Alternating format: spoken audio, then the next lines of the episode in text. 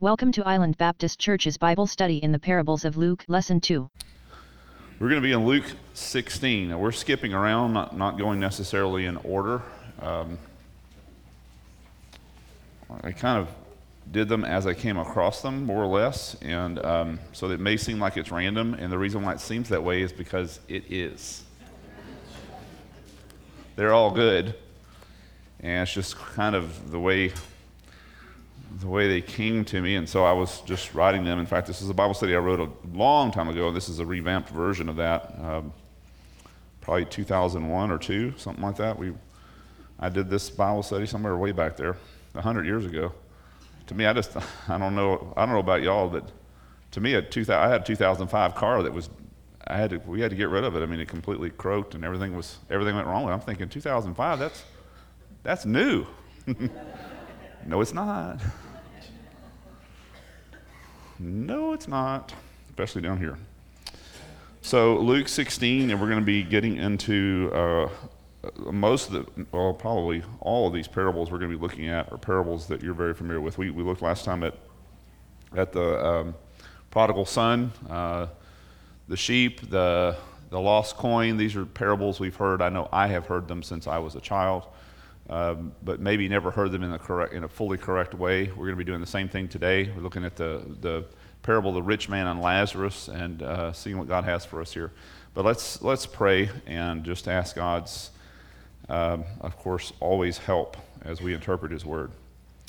And God, we do humble ourselves before you. We thank you for your great grace, your mercy to us. Thank you for your kindness, God, and the way you've blessed us. Thank you for your word that you've given to us that gives us light, uh, gives us hope, gives us direction, Lord. I pray that we would follow that direction. I pray, Lord, that it would pierce uh, even to dividing soul and spirit, joints and marrow, just like you say that it does. And uh, I pray that your Holy Spirit would hold sway over this place, over our hearts, and that we completely open to hear everything you have to say to us. We ask these things in Jesus' name. Amen again, as it was true for our other parables we looked at last time, this is going to be true for this one. Part of our part of our um, shallowness of understanding of it is is our culture. Uh, we interpret it from a position of our culture, uh, as Western people would, and we miss uh, the richness of what a Jewish man like Jesus would have been actually saying to Jewish ears who were the hearers. And again, as we said last time, if your interpretation of the scriptures dip, differs from the original hearer's interpretation of it, you're probably, in fact, almost certainly wrong. And so, to a certain degree, we're, we're wrong about a large piece, portion of Scripture, not, not, not large theological ideas, May, maybe so, but mostly just the, the richness of it because we don't have Jewish ears. And even if we did, we don't have Middle Eastern first century Jewish ears. And so uh, that hampers us some. So, here in chapter 16 is another chapter that is unique to Luke and the parables that Jesus told. And um, it could be titled many ways. We could call it, call it the reluctant, reluctant witness from hell. We could call it the great reversal. Uh, we could call it how to think you're going to heaven and end up in hell. That's actually not a bad, not a bad way because that's really the driving point here that Jesus is trying to communicate. Very important parable because most people in Western culture uh, have already been exposed to Christianity and thus understand that there is, or at least have some concept of heaven. And by the way, also believe that they're going there. So if I was in a, somewhere where we could gather the 300 million people here in the United States and have them all raise their hands and get an actual count of how many people believe there's a heaven, and then how many people believe they're going to heaven, it, it'd be around 90%. Now, is that true? I, I don't know. I, I, hope that it is. I don't, I don't believe that it is, but I hope that it is. So, so let's just do our own little count here. How many of you believe there's a heaven? How many of you plan to go there? Other hand. plan to go there? So here's a very important question. It's all searching. You plan to go to heaven, right? What's your plan? What's your plan? You got to have a plan. You say, you got, I got a plan to go to heaven. I got no plan. You got no plans. You're not going to go there. I got, you know, I'm going on a trip, but I'm not getting in my car. Um, no, you're not. You're not going there. Can we agree that if our plan to go to heaven disagrees with God's plan to go to heaven, that we ain't going to heaven? Can we agree with that? Uh, You're not going to give, you're not going to give your terms to what is his. And you're not going to make it, as they say, a deal with the man upstairs. No deals.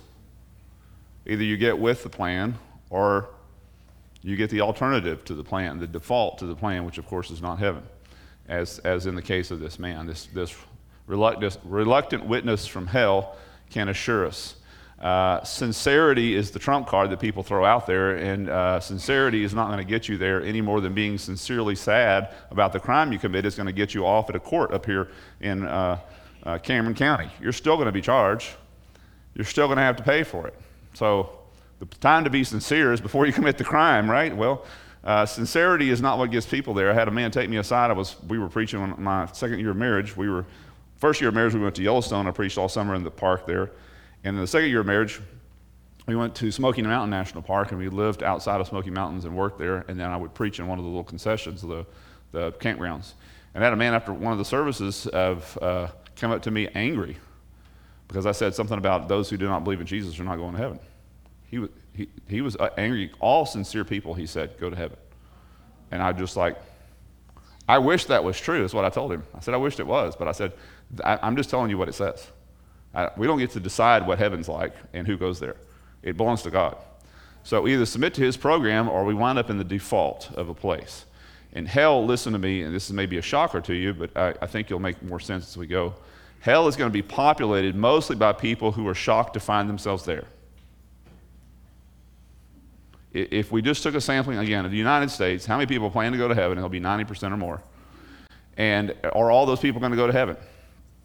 I hope, but I don't think. And so the portion that's not, that think they are, are going to be shocked when they find out that they're in the other spot. Uh, here, here's another one just to add to that. People, hell's going to be populated by people who are shocked to, go, to find themselves in, in that place. Hell, hell is going to be populated, listen, mostly by religious people. That makes sense? By religious people. You, you know, atheism is, is a recent invention, like a past century and a half, really since the invention of the lie called evolution. Really, atheism hasn't, it didn't really exist prior to that. They, you know, the enlightened age or whatever, there was a few, but they were very rare. Mostly, including today, most of the world are religious people. They believe in some form of afterlife, some form of God, some form of teachings, have some form of scriptures. They are all religious people. Muslims are religious people. Very, they're not, they have no concept of atheism. That's the first people they kill. they're going to kill people. They understand someone like us who, has, who, who lives and abides every single day with a faith in a God. That's their system. Um, uh, Mormons are religious people. Uh, Hindus are religious people. I mean, we're talking about the majority of the world right now. If they all died, the majority of the people are religious. More of the people that have died in, in history have been religious people. The vast majority, 99.9%. Hell's going to be populated with religious people. It is. It really is. And so we've got to wrap our minds around that and, and get it straight. The, word is, the world is dominated by religious people, therefore, hell is going to be dominated by religious people. There's spots up here. I wouldn't sit next to this man, but, but that man's not bad. There are spots up here if you want to sit. There's uh, one there. No, you're fine. Paul's, Paul's not as bad as he looks. uh, you don't sit on the front, Paul. You just got to learn to not do that, man, because that's who I pick on.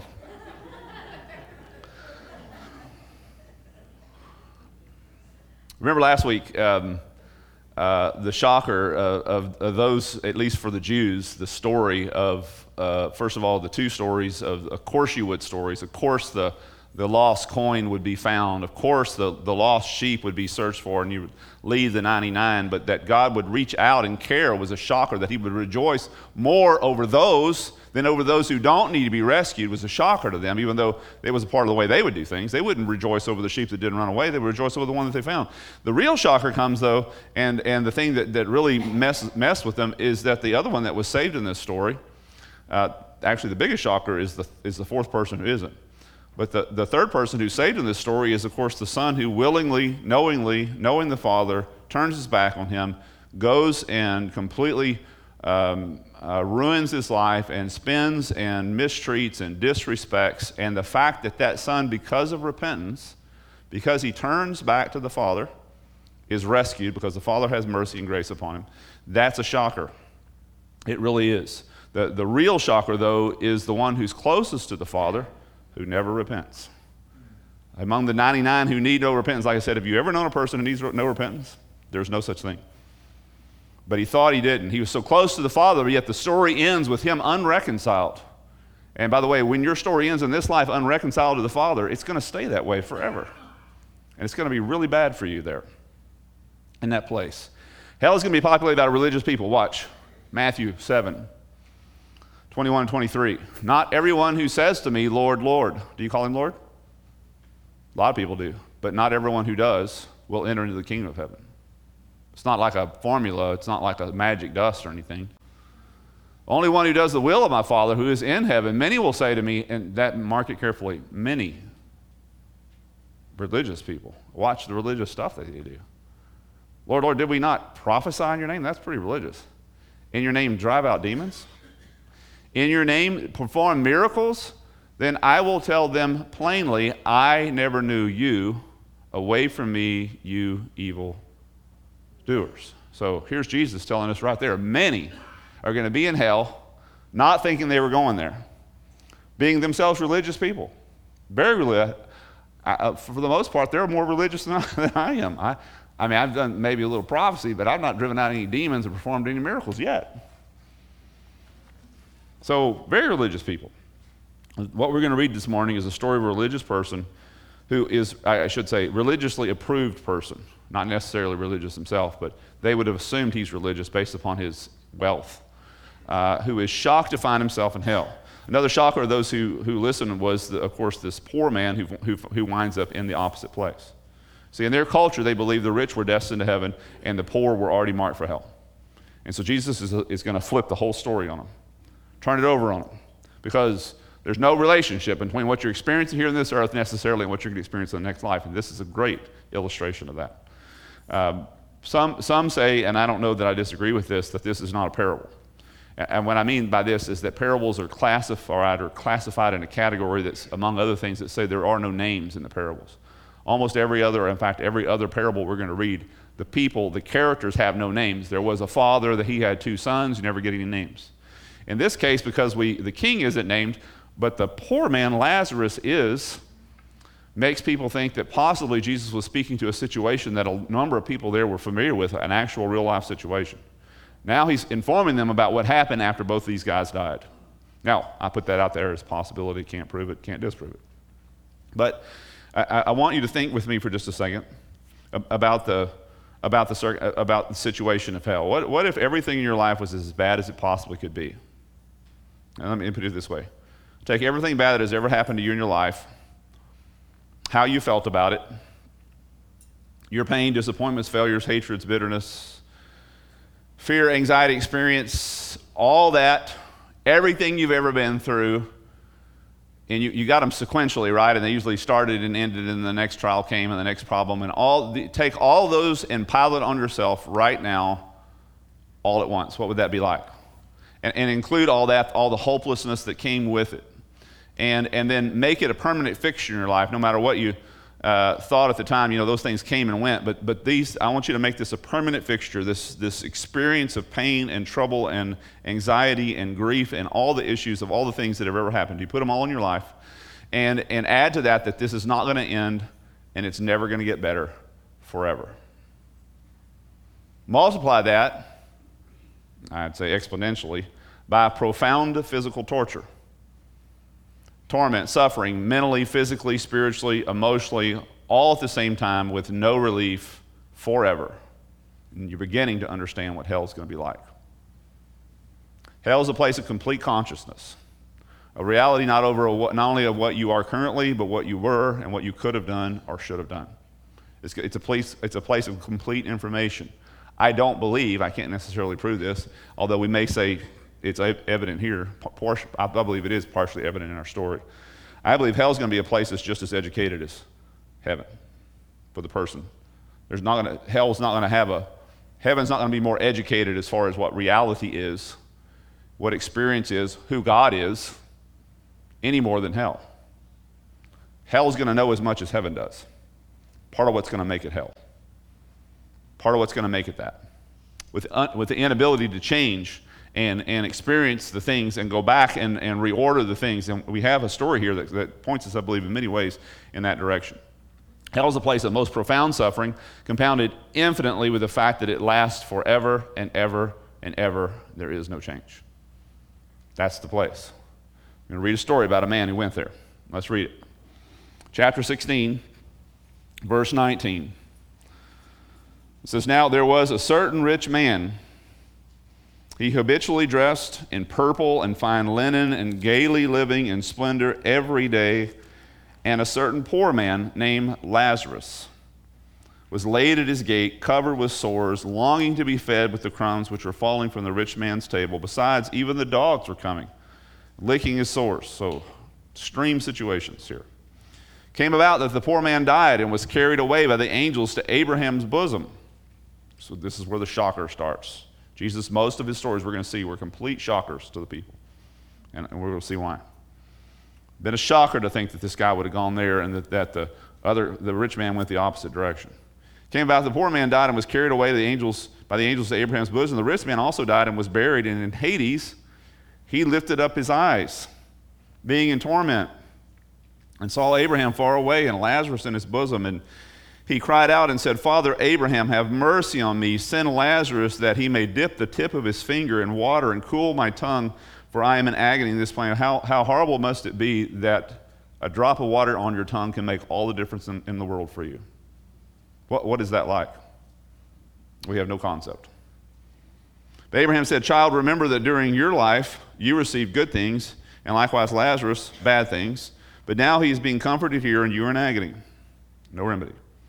Besides all this, between us and you there is a great chasm fixed, in order that those who wish to come over from here to you may not be able, and that none may cross over from here to us. And he said, Then I beg you, since there's no relief for me, I beg you. No, notice he's from hell, he's a missionary. Like I said, I think hell's going to be the same as, same as heaven as far as knowledge. People need to be reached for Jesus, right? He's deciding in hell.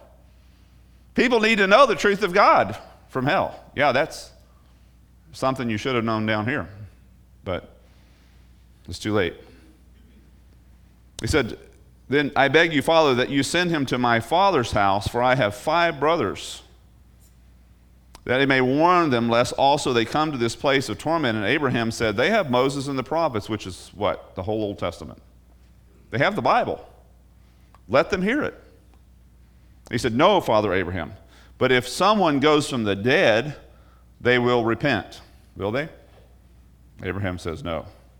If they do not listen to Moses and the prophets, neither will they be persuaded if someone rises from the dead. So let's, let's get into our story here. This rich man is blessed and, the, and a godly man in the eyes of this culture. It's what you need to understand. To them, how do you know? You know here's the question again How do you know when a person is truly saved? Well, I don't really have an answer for that. I don't really have an answer for that. I mean, you can look at their works, but I know Christians are capable of bad things, and I know lost people are capable of good things. So how do you know? Well, ultimately, it's between them and God, and that's, that's the real answer. In their culture, they had it figured out, at least supposedly. If you were healthy and if you were wealthy, you were going to heaven. Does that sound familiar? Sounds like a televangelist, doesn't it? You need to understand the doctrine of the televangelist is nothing new nothing new. It's the same doctrine that the friends of Job bring to him when their friend loses everything all of his kids, all of his wealth, and all of his health. And they come to him and says, they, they say, We know that you're a sinner. How do they know that? Because that, they read surface circumstances, life circumstances, and say, You must not be headed to heaven because if you were following God, here's their theology, you would be healthy and you would be wealthy. It is, listen to me, a demonic doctrine seated in the thoughts of men. It has nothing to do at all with the scriptures. Those who teach it and those who preach it are in danger of hell. It is a demonic doctrine.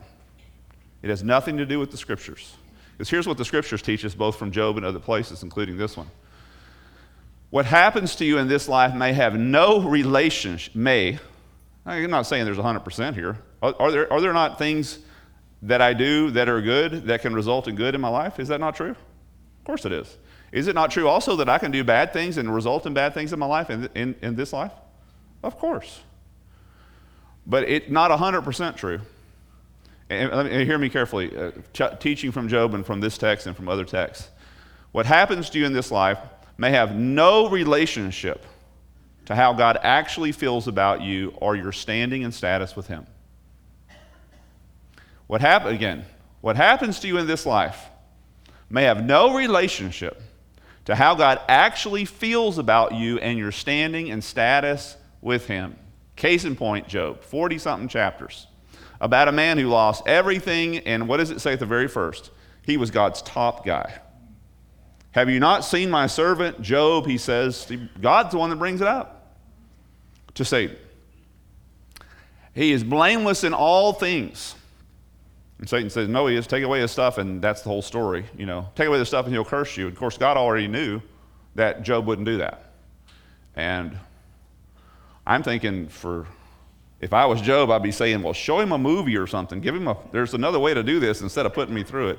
But. but uh, and I'm, I'm currently uh, working on a book uh, to that effect off of sermons that I, that I preached several years ago in the book of Job. So incredibly important that we get the messages that come from Job and I'm working on that, and I was going to have it out for you this year, but uh, my wife and I got ourselves in a lot of, lot of uh, craziness this year. Actually, just craziness happened, happened to us, but, but um, so, so it's delayed, but it's coming because that's so important because the concepts of Job, we, we are naturally, listen, you are and I am naturally health and wealth gospel believers. We, it's, it, it, the reason why health and wealth gospel appeals to people is because that's naturally the way we think. Like I said, it's demonic, it's human, it's natural, it has nothing to do with the scriptures, it has nothing to do with the, with the theology of heaven whatsoever. It has everything to do with the theology down here. And let me, let me, let me demonstrate this to you as far as health and wealth goes. When something bad happens to you, what's your first thought? Uh, unless you've been trained well and discipled well, your first thought is to say, I must have done something wrong. Isn't that right? That is scripturally inaccurate.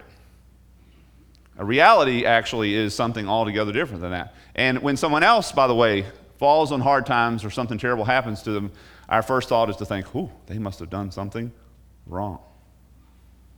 And when someone is blessed, or we say, as we say, "Oh, so and so is blessed," and, and what does that typically mean? They got a stack of money. They live in a great place. They're able to come down to South Padre Island. Their kids are all doing what they tell them to do. That person's blessed. Not necessarily. Not necessarily. I got a guy right here in front of you who had it all, and he was definitely not blessed. It was a test, and he failed. Forever, he failed. So we need to rein in our theology a little bit here. Their, their conscience, listen, the, the, conclusions that they drew here were natural. It was, it was the theology of the day. It's been the theology of the day since the very beginning. Uh, it's natural, it's human centered, uh, and this parable is aimed at directly at that. And most, and most, most especially directed to those who are promoting it. The health and wealth preachers of the day were the Pharisees. That's what they were. Why? Because they were wealthy, and yet they were not living for God, but they had to put it out there that God is blessing us, and we have no reason to live for God because God has already marked us as His, because that's what He does when He gives people wealth and gives them health. So, so this is going to turn the whole thing up on its ear. Uh, they had no concept, no concept that a rich person would go to hell. To them, that was the mark of heaven. How do we know if somebody's truly going down here? Well, we don't really know unless they got money. That's how they're for sure going to heaven. That's the way they thought. It's easier, Jesus, end of dealing with the rich young ruler who was loved his money more than he loved God and wouldn't turn to God in repentance. It's easier for a camel to go through the eye of a needle, and I know you've been told, some of you, that that eye of a needle was a hole in the wall in the city of Jerusalem, and was, that's just simply not true. That, that hole in the wall was not created in the hole in the wall of Jerusalem was not created until 300 years after Jesus says this. So when he's talking about a needle, he's actually talking about a needle, like you know a needle. And they called that wall after Jesus says this, they begin to call it the eye of the needle because camels couldn't pass through it, but it was based upon what Jesus had already said 300 years before. So just erase that from I don't know whoever taught you that. It is easier for a camel to go through the eye of a needle than for a rich man to enter into the kingdom of God. And they said, Then who can be saved? If, if the rich aren't making it, then none of us are going to heaven. It's their concept. Like I said, they were sold on this health and wealth uh, doctrine. The Pharisees and those who followed this doctrine were this rich man, and Jesus is about to turn the whole thing up on its ear. So, this is a story again of a man who thought he was going to heaven, but ended up in hell. And as I've already submitted to you, I believe this is going to be the most common experience of those who are in hell for eternity. People that are there who were convinced in this life that they certainly weren't going to go there. So, a bit scary, since I expect to go there. You expect to go there. Again, make sure your plan agrees with God. So this is a story of extreme contrast. Here's we could go just a, a, tremendous list of what these contrasts are. I'm going to give you some of the biggies. You got a poor man who becomes rich forever. You got a rich man who becomes poor forever. You got a poor man who suffers in this life and is blessed in the next life. You got a rich man who's bountiful blessings in this life but suffers forever in the next life. You got a uh, starts with a poor man on the outside and a rich man on the inside, and it ends forever with the poor man on the inside and the rich man on the outside. You got a poor man who is in rich in immense need, a rich man with no needs, but the poor man winds up with no needs, and the rich man winds up with all of his needs, and they stay that way forever. A poor man who desires everything but has nothing, a rich man who desires nothing because he has everything, and then the whole thing flips. A poor man who spent his life being humiliated, and a rich man who was exalted in this life, and then it turned out that the poor man was exalted. We're going to see how much. So, and the rich man was humiliated. Both of their conditions are forever. The poor man who seeks help and receives none. Then we have a rich man who seeks help and then he receives none. So, contrasts are, boy, extreme here. The story breaks into three parts, which, by the way, are the same three parts in your life story. You know what the three parts of your story are? You live, then you die, and then you live in the next life. Which, which one? Where are you? I'm not really sure. First of all, it begins with this guy's life, and this is an extremely wealth, extreme wealth situation. There was a certain man in, who habitually dressed in purple and fine linen, gaily living splendor. We, again, we have a hard time interpreting this because we interpret it in the light of our culture, which, in order to clothes are, are a small thing for us. In this culture, the way they demonstrated wealth was by what they wear. In this culture, the average person may only own three or four sets sets of clothing. That in, when I'm a set, which means your undergarment, your your regular garment, and a cloak. You may only own three or four sets of this in your entire life. The middle class person, if you will, in this culture. Why? Because it's all handmade. And the materials to make it are very expensive. And so, and most likely, by the way, most of the stuff that you're wearing in your life in the middle class culture is something someone else wore and left it to you brother, sister, friend, aunt, uncle, cousin. Uh, they, you know, hand, uh, hand me down culture in every way. And, but anymore in our culture, like I, I bet you can't guess how much I paid for this. Not much. I don't pay any, much for my clothes because you've got these secondhand places, and you have these places like Marshalls and everything where they take these clothes that are that don't sell name brands. And my mine costs ten dollars, and you bought yours at Dillard's for seventy dollars, and they're the exact same shirt. What's the difference? Nothing. So there's, there's no way to know whether I have money or not based upon the way I, way I anymore. But in this culture, that's exactly the way you knew. Because if we were regular people, the way I would know you were regular people is because every time I saw you, you were wearing the same set of clothes. Now, you would wash them. When you washed yourself, you got undressed and you washed your clothes at the same time, and uh, you put your clothes back on, and both of you drip dried until things, you know, went. That's just the way it was. You didn't have another set to change into. And it was no big deal because that's the way it was for everybody. So it was nothing, you know, no big deal. Well, Martha, I can't believe she's wearing the same brown cloak. Well, Guess what? She doesn't have one. That's all she's got. And by the way, you don't have another one to put on either. So the fact that this guy is in purple, oh my goodness. You talk about opulent wealth. The, the, the, purple, the purple dye came from a snail in the ocean in the Mediterranean called a murex, a very small little snail. And you would take the snail and smash it, and this little purple dye comes out of it, and they would take it and they would stain their clothes with it. It took a lot of these, and they don't, you had to dive down to get them. You had to hunt for them. So, so to make enough dye, to accumulate enough to, to, to dye your clothes was extremely expensive process. Uh, uh, case in point, uh, in the book of Acts, they are over in Thessalonica. They come across a lady by the name of Lydia, a purveyor of purple dye, it says. But she was only selling to a certain class, the very upper class. The typical person could not buy that. It would be a small little bottle of stuff that she squeezed out of hundreds and hundreds of snails. And uh, it was uh, something that was, uh, Laodicea was, it was a place where they produced it. So, so this rich man indulged in lavish, ostentatious, luxurious lifestyle every single day. And the culture would label him blessed by God, certain to go to heaven. Because why? Because that's their theology. Be careful of the theology of the day. I said this in my Sunday school class. Same thing to you. It, you're in danger if you're not every day in this. You just are. The theology today is powerful, it's pervasive, it's believed by those that you trust. I'm not saying not trust those people, I'm just saying take everything with a grain of salt, sit down in front of this. Every day. You have to be let this stuff wash over you, or you're going to be duped. And we're all duped in this room, including me, to a certain level. Anybody 100% correct theology? No. Jesus does, but we don't. And so we're asking every day that God would deliver us from those things, and, and He does. He's faithful to do that. But we have to do our part. So, so the culture uh, uh, labels it as blessed because that's the way they believe. It's their theology. Even though their Bible taught them differently, they have a 40 something page uh, chapter book uh, called Job. In their Bible, they already had it. It's the oldest book in the Bible, as far as written, when the time was written. And yet they, they, they, they still thought somehow the, the same doctrine as the friends of Job, which was completely incorrect. Again, their prosperity gospel said that if you sinned, this wouldn't be true of you. You wouldn't have these clothes, you wouldn't have these riches. And so he must not be a sinner. That's the way they thought.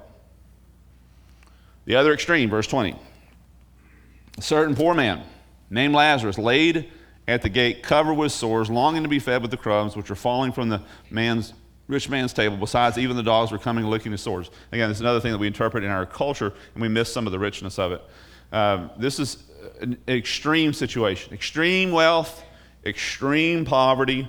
Uh, the word here for poor literally is the Greek that means he literally had absolutely nothing. Like just nothing. Completely nothing. Uh, extreme poverty, extreme illness. The, the, the statement there, again, one word in the Greek says laid at the gate, or two words actually, but with a, with a little prefix on it. Laid at the gate literally means that he had, it's a, it's a picture of him having to be placed there because he's incapable of getting there himself. So he's extremely poor and he's extremely sick. Of course, it says here he's covered with sores, but you understand he can't even get to the gate to beg himself. Someone's got to dump him there. That's really what the word says in, in the Greek. He's dumped there every day. And again, it implies he can't get there himself. And he's at extreme hunger. Verse 21 says that they, they were, he's wanting to eat the crumbs that fell from this man's table. And again, our the insufficiency of the English language to, to interpret the Greek and especially to interpret and understand the Middle Eastern culture of the day. These are, we have another place where a woman, Syrophoenician woman, comes and says, you know, deliver my daughter from a demon possession. And Jesus says, why should I take the food of the children and give it to the dogs?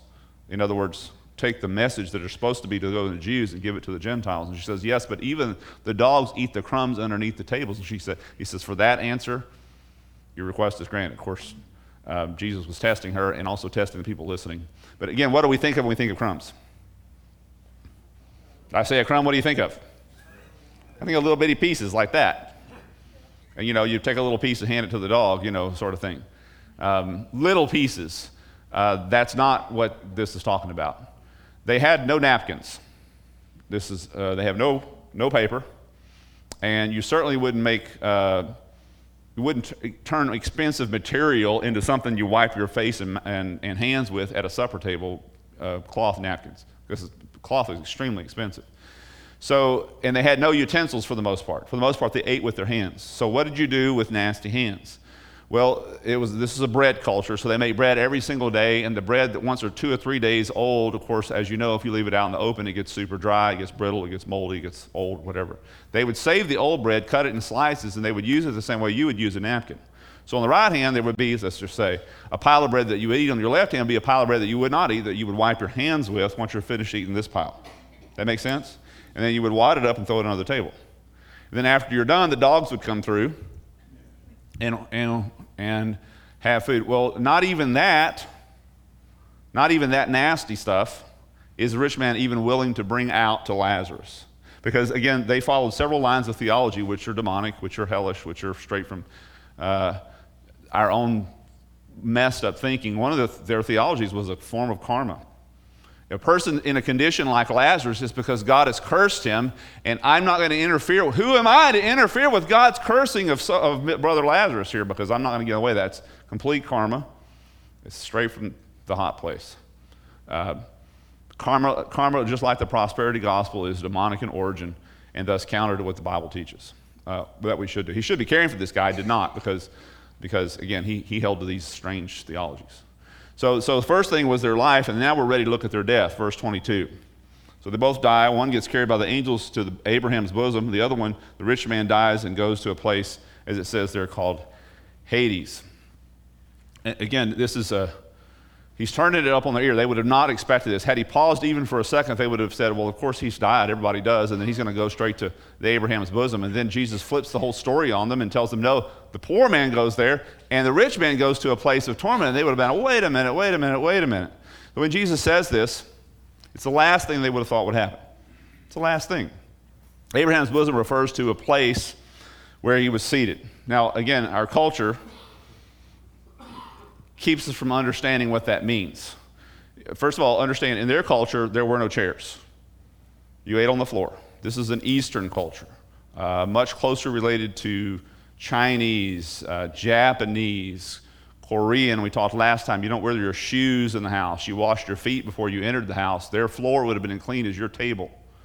For you to walk in their house with shoes on would be like me coming into your house and standing with my shoes on top of your dining room table. It'd be offensive. You didn't do that. They also they reclined when they ate. So when it says that they, he was at Abraham's bosom, what it means is that I I don't know if I want to lay down here up here or not. I don't think y'all can see me. Who can get up and down easily? Anybody here has got real ambulatory? Paul, you can you? Who's? Come on.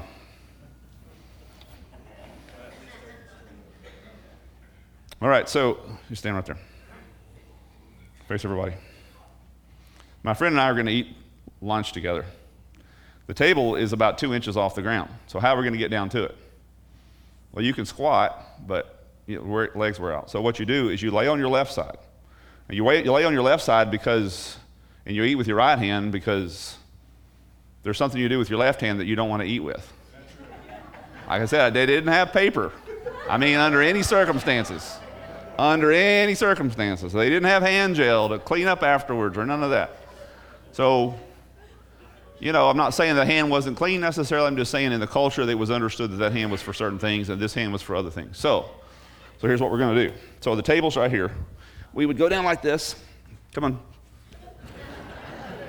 and we would lay it like this. You right there? Yep. We're, we're going to spoon. the table's here in front of us. We would eat with our right hand. We would talk to everybody. He would eat with his right hand. Notice where he is.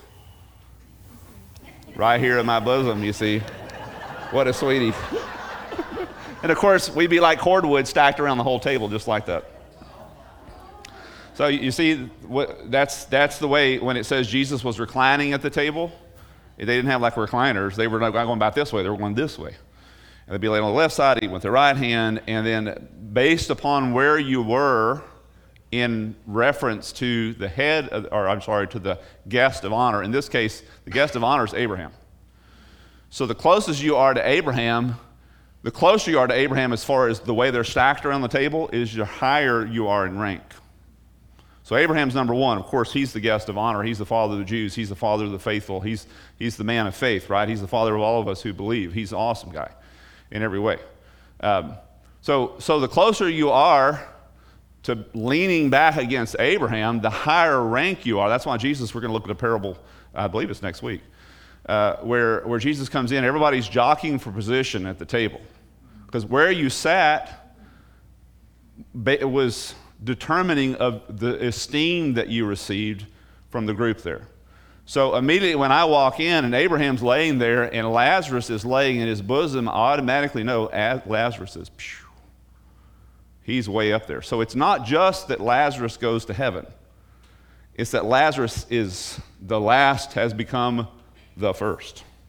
Of course, you can't get Abraham's spot but you can get the next spot. And, and it would trail down, you know, the 30th spot down is the least that, you know, Jesus says, go to the least spot so that if the host comes in and sees you in the least spot and says, oh, no, no, come up here, then, then he takes you from the 30th spot and he puts you in the fourth spot. Guess what happens to the guy who's in the fourth spot who maybe should have been in the fifth spot, but he got in the fourth spot. He gets bumped to the 30th spot. And so for the rest of the meal, it's kind of like, mm-mm-mm. He says, Heaven's going to be like that. So, wow, great information there. So, so Abraham's bosom, he's not just doing okay. He's not just making it into heaven. He's doing awesome. And his condition is forever. Forever. Just like, just like the, poor, the rich man's. It's, it's a forever condition. The rich man, it says, is in Hades. And I notice they're both kind of in the same spots here because they're able to talk to each other, able to see to each other, see each other. This is a special condition that was true prior to Jesus' death, burial, and ultimately resurrection. Prior to Jesus' resurrection, prior to the coming of the Holy Spirit in the church, there was a time in which the people, when they died, all went to the same place, as in this case here. But there was a place of torment sectioned off from a place of blessing. Notice Abraham is in this spot as well. By the way, it was all considered to be geocentric down there, Hades. Uh, Sheol in the, in the Hebrew, Hades in the Greek, it was all considered to be down there. Uh, as an example, uh, Saul goes looking at the witch at Endor and wants to call up uh, Samuel. Where does Samuel, Samuel come from? He says he comes up from where? From the ground. I thought Samuel was saved. He is. But they were held in a holding place, an area of bliss, until the one who would come to ultimately pay for all their sins. Then it says Jesus led captivity captive. It tells us that in Ephesians chapter 4, it says that in 2nd, 1 Peter.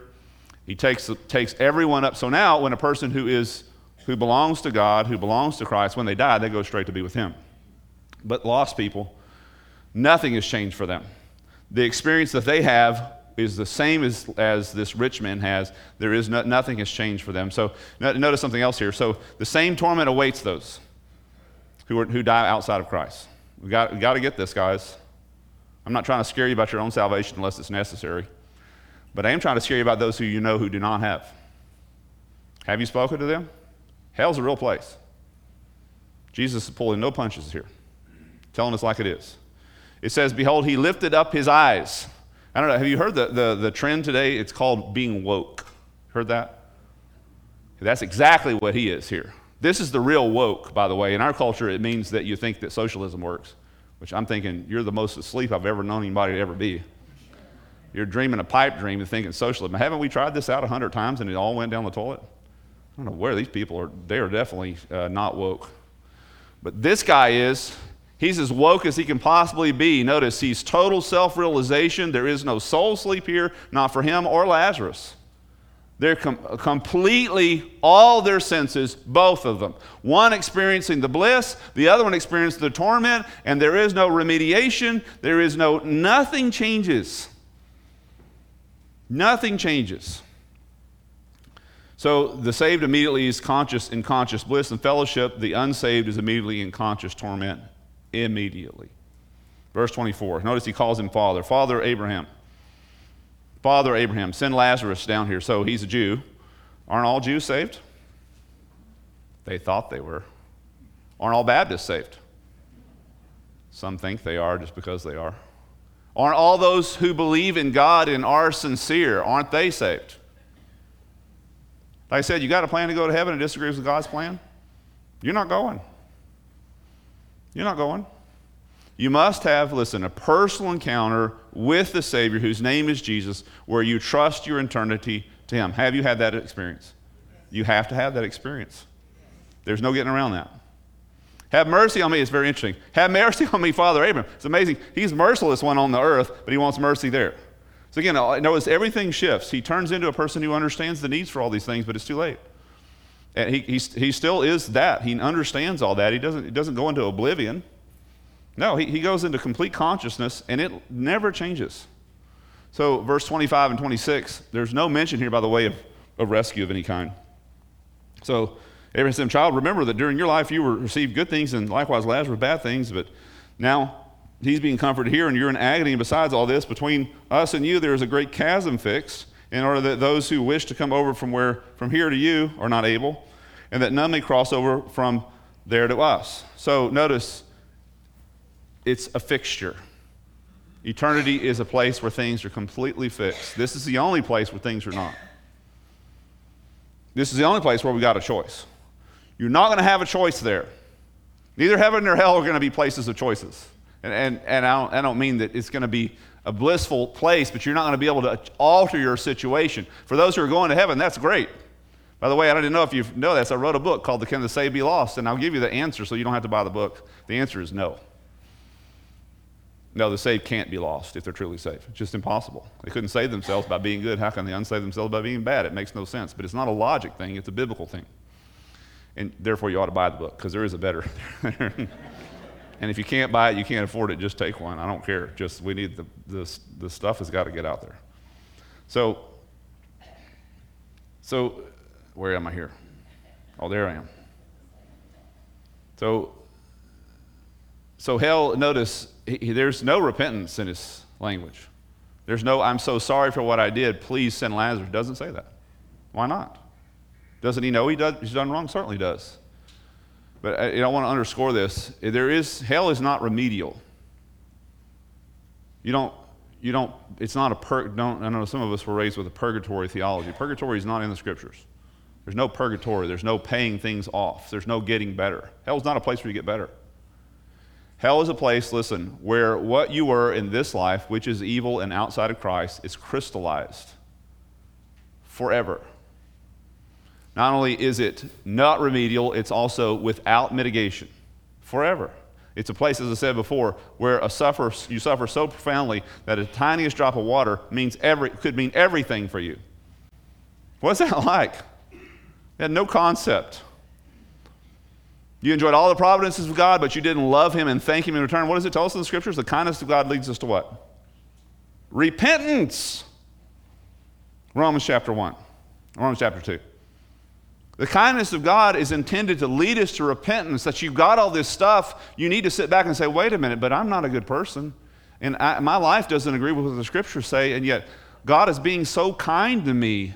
I need to throw myself on His mercy. Look how His kindness, maybe He will be kind to me and forgiving me for the sinner that I am. And again, why is God being kind to you? So that He can lead to repentance, so that He can get you there, because we, we certainly need it.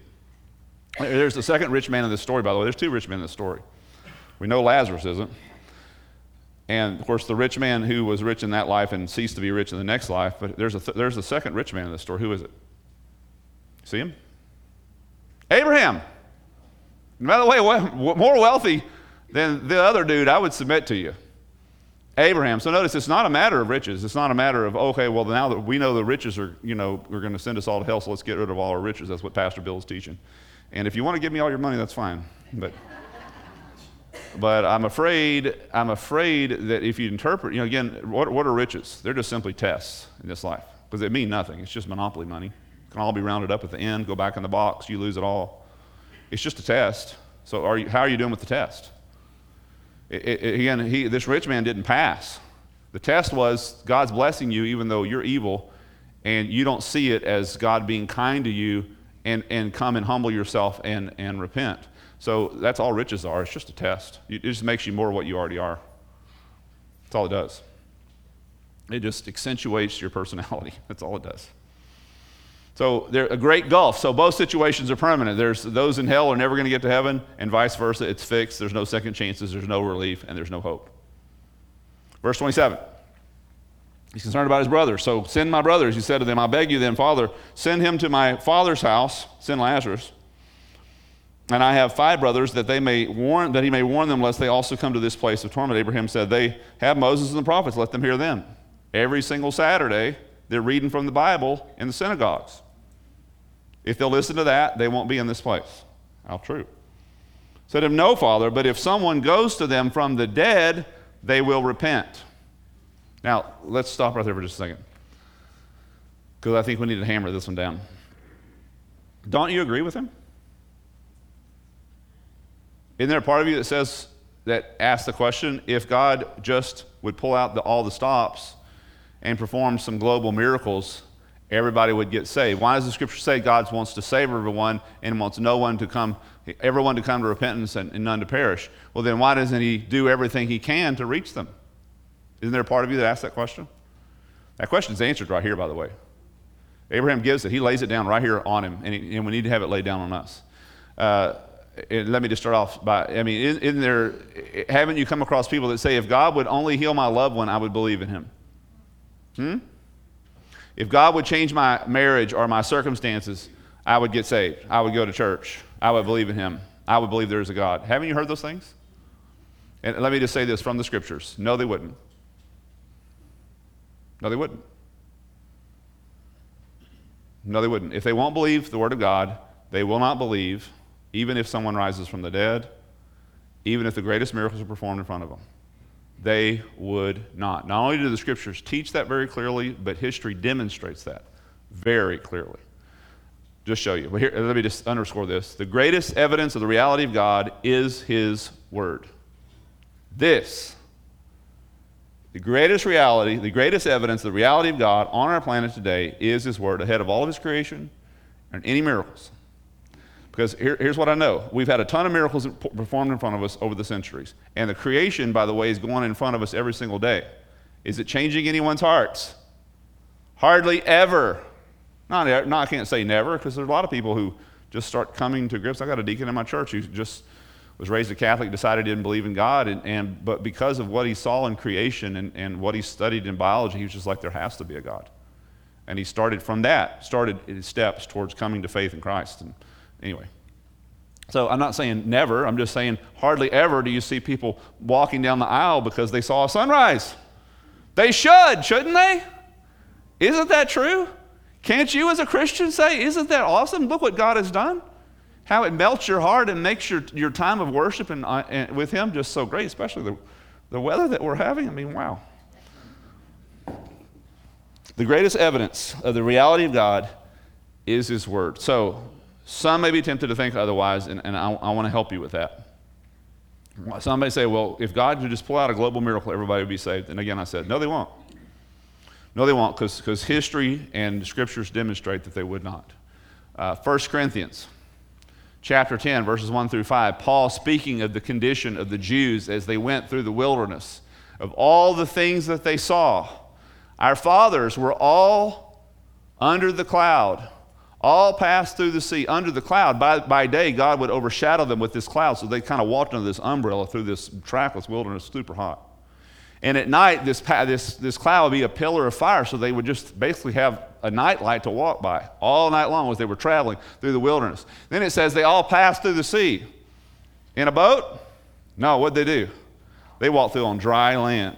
Now, guys, that's a miracle. And by the way, they just came out from Egypt where they saw 10 miracles, where God separated from the Jews from the Egyptians and basically plundered the whole Egyptian nation. Greatest nation there was in the, in the world at that time. They'd seen it. Then it also goes on to say, and they, they, they, went, they ate from the same spiritual food every day in the morning. They would walk out and there would be manna laying on the ground. Quail would come in in the evenings, right? They all drank the same spiritual drink, drinking it from the same spiritual rock. Moses strikes the rock, remember? Water doesn't come from rocks, water comes from the ground. But somehow this rock produced water. And, and remember, there's several million people, plus goats, chickens, goldfish, and ducks. They had to water all of them. So it wasn't just a little water coming out, it was a massive amount of water. It wasn't just a creek. We're talking about a, an incredible river. All the miracles that they saw, all the things that should have filled their head. If anyone should have been converted, it should have been them. Did it work? For the most part, no. 100% of the men over 30 died in the wilderness because even with all that, they would not believe God to go into the promised land. E kind of throws out the window our whole thing if God would pull out global miracles, people would be saved. No, they won't. If they won't believe what he says, they won't believe what he does. Nevertheless, with most of them, God was not well pleased, for they laid low in the wilderness. He had to kill them all. He had to kill a large portion of them. So, so again, this is a culture that believed those things. So God just does miracles, people are saved. Uh, if people are rich, then, then God has blessed them. And no, it's not true. The greatest, listen, the, again, the greatest evidence of the reality of God in our culture, in our world, has ever been is His Word. Hebrews 4.12. There's nothing more powerful than this. That's not 412. I'm not sure what that is. Will they perform yet? Oh, this is this is something else, but it's great. I, I don't know where it is, but there's 412. Hebrews 412. For the word of God, this is stronger than miracles. You want miracles to happen, you've already got something stronger that you can give them. The word of God is living and active. So it's not like a miracle. The miracle happens in a point of time, and then you give me a week or a year or a month or 10 years, we start forgetting about it. Word of God's not like that. Word of God's consistent, it's, it's contemporary, it's staying with you, it's talking to you, it's speaking to you, it's working on you. The Word of God is living and active and sharper than any two edged sword and piercing as far as the division of soul and spirit, both of joints and marrow, able to judge the thoughts and intentions of the heart. That's why people don't read it, they don't like heart surgery. This is the most powerful thing out there. Hear what Abraham has to say. No, they will not believe, even if one rises from the dead. Do you believe Abraham? I believe him. I believe the Word of God. If they don't believe the Word of God, there is nothing you can do for them. They'll either take God at His Word or they will not have Him at all. I, I, I, I believe history, like I said, and, and especially uh, the Word itself supports that. The Word of God is sufficient. It is. Again, Abraham says, but, but he said to them, If they do not listen to Moses and the prophets, neither will they be persuaded if someone rises from the dead. So, what does that tell us? What do we need to do? So, not, not pray to God for miracles. No, I shouldn't say that. There's nothing wrong with praying to God that God will work a miracle. Nothing wrong with that. But He's going to either do it or He won't do it. There's no way to hold Him down to it. He chooses to do what He, what he does. But the but most, the, the greatest miracle working of God that's happening in our, in our world today is the Word of God going out. So, what do we need to be doing? I mean, if you thought if miracles truly would save people, and there was going to be a miracle happening down here on the corner of First and, and, and 10th Street, wouldn't you call all your friends and get them to go over there? All the lost ones for sure, and all your family. I just want you to see what God's going to do, wouldn't you? Again, hear Abraham, hear the Bible that says the Word of God is more powerful than that. So shouldn't you get, be getting them to the place where they're hearing this? Teaching them this? handing them this? Shouldn't you be blogging about this on the internet? Shouldn't you be talking about this as you uh, go about your life? Yeah, because this is the stuff. This is the stuff that's doing the work. It's what changed you, it's what brought you to Christ. I didn't see any miracles. But I became convicted by what I read in the scriptures. And by the way, I, I was saved when I was eight years old. But I was raised in a house where the scriptures were exalted and where they were taught in good Bible teaching churches. And I had heard them a million times by the time I was eight. Never, never heard them though. But one time I got in there and the switch was flipped for me. And eight years old, I don't know how many sins I'd committed, but I knew that I was a sinner hell bound, and I believed what God said about me. I humbled myself, repented, and accepted Christ. And because the work of the work of the Word, there were no miracles in front of me. I, I don't, you know, I don't think people need miracles. Uh, God can do miracles, and obviously people were saved, and there are people lives are changed because of miracles. It brought them to the place, but, but it's, it's not like the Word. It's not like the Word. If I find it interesting, Paul goes to places, Peter goes to places, and they don't just start performing miracles. Miracles happen at times, but they're, they're sort of, um, for, for lack of a better term, sideshows. They're sort of, they happen in progress of them actually preaching the word to people. So God decides that there needs to be a miracle in that place, and that's awesome. That's God's decision. But, but their job was not to perform miracles. Their job was to get the word out. And God wants to choose to perform miracles through them or under those circumstances, then great. God just, God just wants to add that. And that's, but it's sort of like uh, you know, sort of like seasoning the main course of the word. So we'll stop right there. Okay, let's pray. And uh, we'll roll out of here. Thank you, God, so much for teaching us. Thank you for your word. God, we confess our, um, our lack, our lack of ability to understand and interpret correctly, and that we are totally dependent upon your Holy Spirit to, uh, as our teacher, um, enabling us to put together these great themes, these incredible lines, and, and understand, Lord, uh, through things that can seem confusing. Lord, we know that there's a path through this, and um, we're asking you to direct our path. And we take our position as sheep, and we let you be the shepherd uh, in all areas of our life.